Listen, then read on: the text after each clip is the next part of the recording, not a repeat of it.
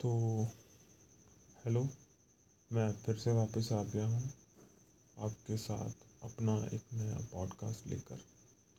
Podcast मुझे ना चिट्ठियों जैसे लगते हैं।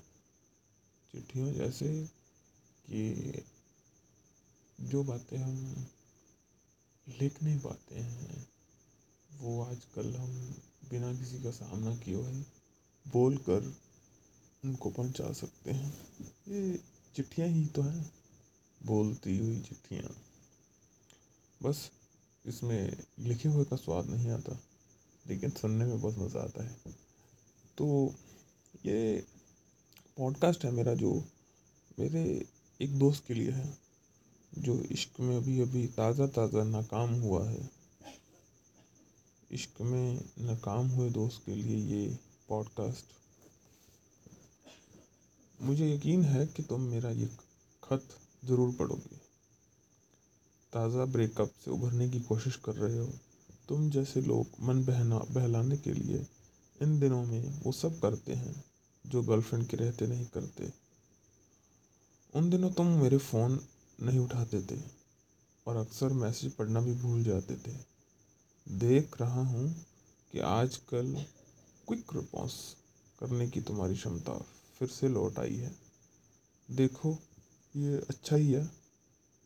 अब उन बातों पर ध्यान दो, जिन पर पहले नहीं दे पाए थे। वैसे आजकल पुरानी फ़िल्मों और पुराने गानों को भी तुम ठीक ठाक वक्त दे रहे होगे। मेरी सलाह है कि इमोशनल फ़िल्म और गानों से कुछ दिन दूर रहो। गम हल्का करने के बजाय ये उसे और गहरा कर देते हैं। मेरी मानो तो कहीं घूम फिर आओ। होता होता कुछ नहीं है, मगर आदमी खुद को किसी ट्रेजिडी फ़िल्म का हीरो सा फील करने लगता है, और हीरो कौन नहीं होना चाहता। एक बात और, देखो यार, उस लड़की का नंबर डिलीट कर दो। ये तो मैं जानता हूँ कि तुम्हें वो मुँह जबानी याद नहीं होगा। आजकल हर चीज़ सेव हो जाती है। तो नंबर रटने का फालतू काम कौन करे? नंबर डिलीट कर दोगे तो उसके दो फ़ायदे होंगे। एक तो तुम्हारा मन जब जब उसे कॉल करने का होगा तो तुम कॉन्टैक्ट लिस्ट में जाकर ठिठकोगे नहीं। दूसरा ये कि व्हाट्सएप पर उसे ऑनलाइन देखकर अंदाज़ा लगाने से बच जाओगे कि वो किसी से चैट कर रही होगी।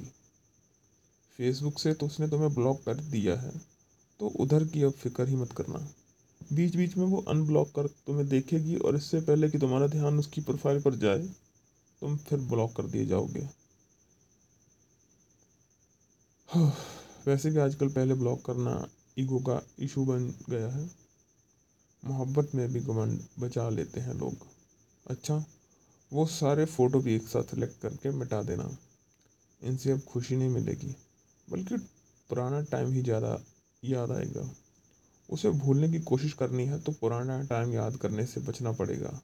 मुश्किल है, पर तुम कर लोगे मेरे भाई। शराब कम ही पीना। हम पहले उसकी कसम खिलाकर तुम्हें पिला देते थे, पर अब उसकी कसम खिलाकर रोक भी नहीं सकते। ऑफ़िस जाते रहो। आठ दस घंटे नॉर्मल होने की एक्टिंग करोगे तो भी ठीक ठाक टाइम पास हो जाता है। चाहो तो उस लड़की से बात करके देख लो। जिसने तुम्हें ढाई महीने पहले प्रपोज किया था। क्या मालूम? अभी उसकी किश्ती किनारे ना लगी हो। ना ना ना ना। ये नहीं कर रहा। कह रहा कि फिर से रिलेशनशिप में बढ़ो बस ये चाहता हूँ कि ब्रेकअप के बाद जैसे लड़के अचानक सब लड़कियों से नफरत करने लगते हैं, ऐसा मत करना यार। लड़कियों से बातचीत करते रहो। तुम पाओगे कि जख्म लगाने और मरहम करने दोनों में वो सबसे अच्छी होती हैं। ऐसे तो यार तुमने भी हमेशा उससे अच्छा व्यवहार ही किया है। ये मैं नहीं लिखूँगा। कैसे लिखूं? तुम्हें गुस्से में उसे गालियाँ देते, झूठ बोलते और फॉर ग्रांटेड लेते देखा है। मगर दोस्त, के कुछ फ़र्ज़ होते हैं। अभी मेरा फ़र्ज़ तो मेरे घाव पर फाहा रखने का है, ना कि लापरवाही से चोट खाने पर डांटने और नसीहत करने का। लड़की वो बुरी नहीं थी। लड़के तुम भी बुरे नहीं हो। बस अधिकतर रिलेशनशिप ऐसे ही होते हैं। चलो, छोड़ो। दर्शन शास्त्र में तुम्हारी कभी रुचि नहीं रही और ना पढ़ने में। इसलिए ज्ञान दूँगा और ना लेटर और लंबा करूँगा। कभी कभी मन करे तो मेरे पास चले आना। साथ में फ़िल्म विल्म देख आएँगे। गर्लफ्रेंड के चक्कर में हमने तुम्हें, तुमने काफ़ी मिस किया। अगली मिलने तक दोनों भाई एंजॉय कर लेंगे। तुम्हारा तजर्बेकार दोस्त, पंकज शर्मा। तो ये था एक letter I M P B डिस्कोर्सिया से। अगर आपके भी किसी दोस्त को इस तरह की सहानुभूति की ज़रूरत है तो प्लीज़ मेरे इस पॉडकास्ट को उन्हें ट्रांसफ़र करें।